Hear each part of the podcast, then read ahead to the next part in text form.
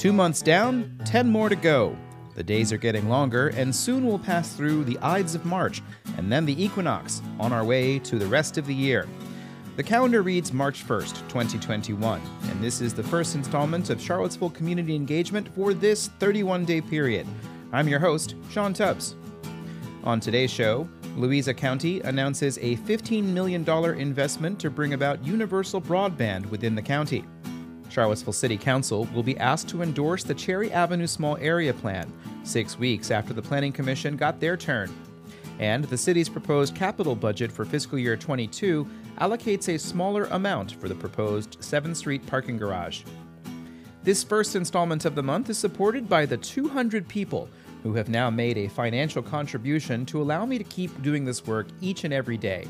I'm almost a year into this experiment in independent journalism, and I'm so very grateful for all of you. If you're interested in helping me make this endeavor sustainable, contact me and let's talk about some options.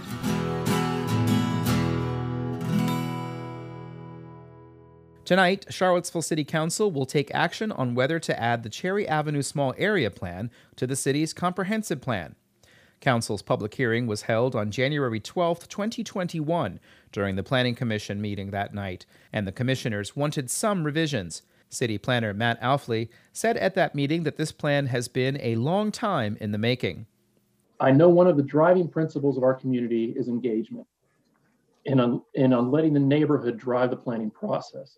This is very true with the plan before you tonight in 2015, the Fifeville Neighborhood Association created a visioning document to position their location to be the next area chosen to receive the master planning treatment. The Thomas Jefferson Planning District was hired to develop the plan, which Alfele said will fit into the overall city planning process in Charlottesville, including the comprehensive plan. The Cherry Avenue Small Area Plan, if adopted, is a high level policy document that will help with the uh, completion of these other documents, most notably the zoning rewrite. TJPDC planner Nick Morrison explained why Fifeville residents wanted this plan. Residents of Fifeville had noted this pressure of displacement, specifically of longtime residents and the need for additional affordable housing, stresses on the neighborhood from traffic, um, particularly along the commercial corridor of Cherry Avenue. The neighborhood came up with a series of goals they wanted to see in the plan. Morrison stated one of them. To lift up and preserve Fifeville's legacy of African American leadership and highlight its unique sense of place as a culturally diverse neighborhood. A chart in the plan states that residents do not want to see large apartment buildings such as the ones that have been built on West Main Street, but they do want to see preservation of existing housing and the creation of new subsidized housing. There are several undeveloped parcels on Cherry Avenue and Roosevelt Brown Boulevard within a mixed use district.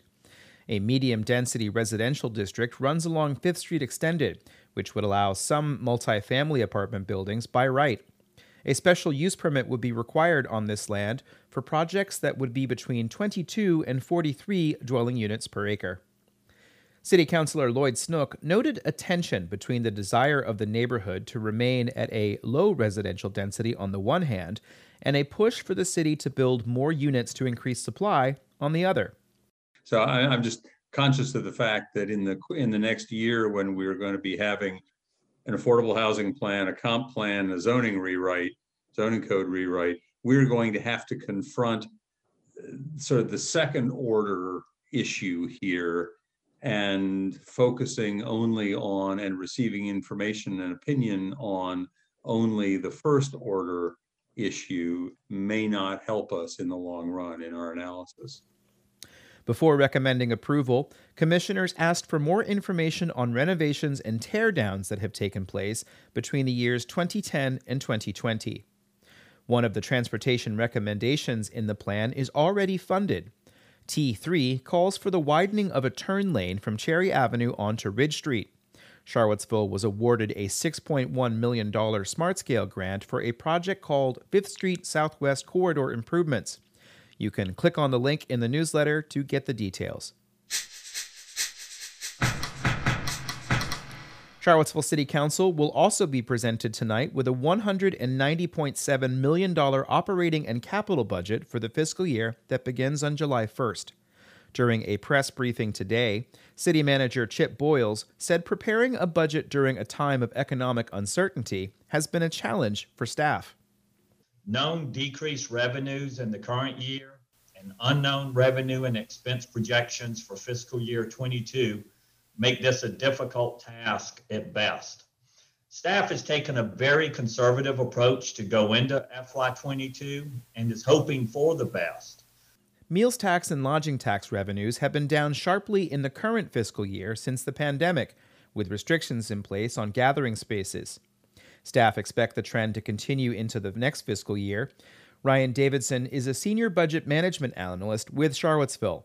For lodging and meals, neither of those do we see getting back to 100% of pre-COVID collection rates before the end of this fiscal year hopefully, or for the end of fiscal year 22. Hopefully, we'll be wrong and things will rebound.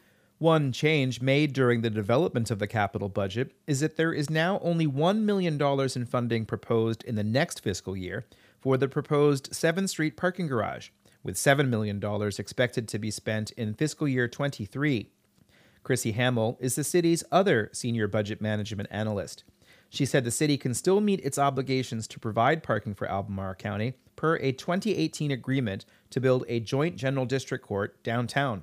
The dollar amount that's put in here now gives us enough time and gives staff the flexibility to continue doing that research with some funding available. The recommended budget also includes no additional city taxpayer funds for the West Main streetscape over the next five years but Council is expected to further discuss the future of that initiative in the coming budget work sessions. As part of a staff recommendation, um, just from an affordability standpoint, as we've talked about in those presentations, we took out any additional funding for West Main and added the school reconfiguration project.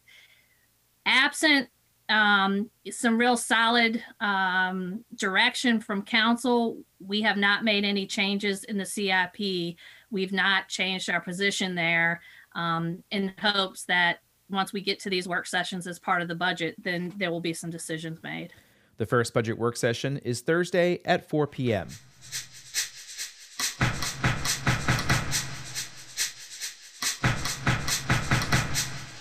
This afternoon, Louisa officials pledged to make broadband internet available to every home and business in the county within the next four years. Christian Goodwin is the county administrator. He spoke on a live YouTube feed and he acknowledged that that could not be currently accessed by all who live in Louisa. Today, I'm pleased to announce that we're unveiling plans that change that here in Louisa County and that we're developing a blueprint that other localities and providers can follow. Louisa will invest $15 million in a partnership with Rappahannock Electric Cooperative, Firefly Fiber Broadband, and Dominion Energy Virginia. Firefly is a subsidiary of the Central Virginia Electric Cooperative. The funding will help cover construction costs, and end consumers would pay between $50 and $80 a month for service, depending on speed. The first step in the partnership will be an engineering study that will result in a request to the State Corporation Commission for regulatory approval of the service. The goal is to connect half the county by 2023 with full coverage by 2025. Duane Adams is the vice chair of the Louisa County Board of Supervisors. Today, more than ever, the digital divide between rural and suburban America has been brought to light by the COVID 19 pandemic. The inability to access reliable, high speed internet has impacted our citizens in nearly every area of their life, from education to telemedicine to the ability to conduct business affairs in a secure environment. Adams said this would bring about a generational change for the county and will also be an economic development tool. You can read more about the details in a press release that's in the newsletter.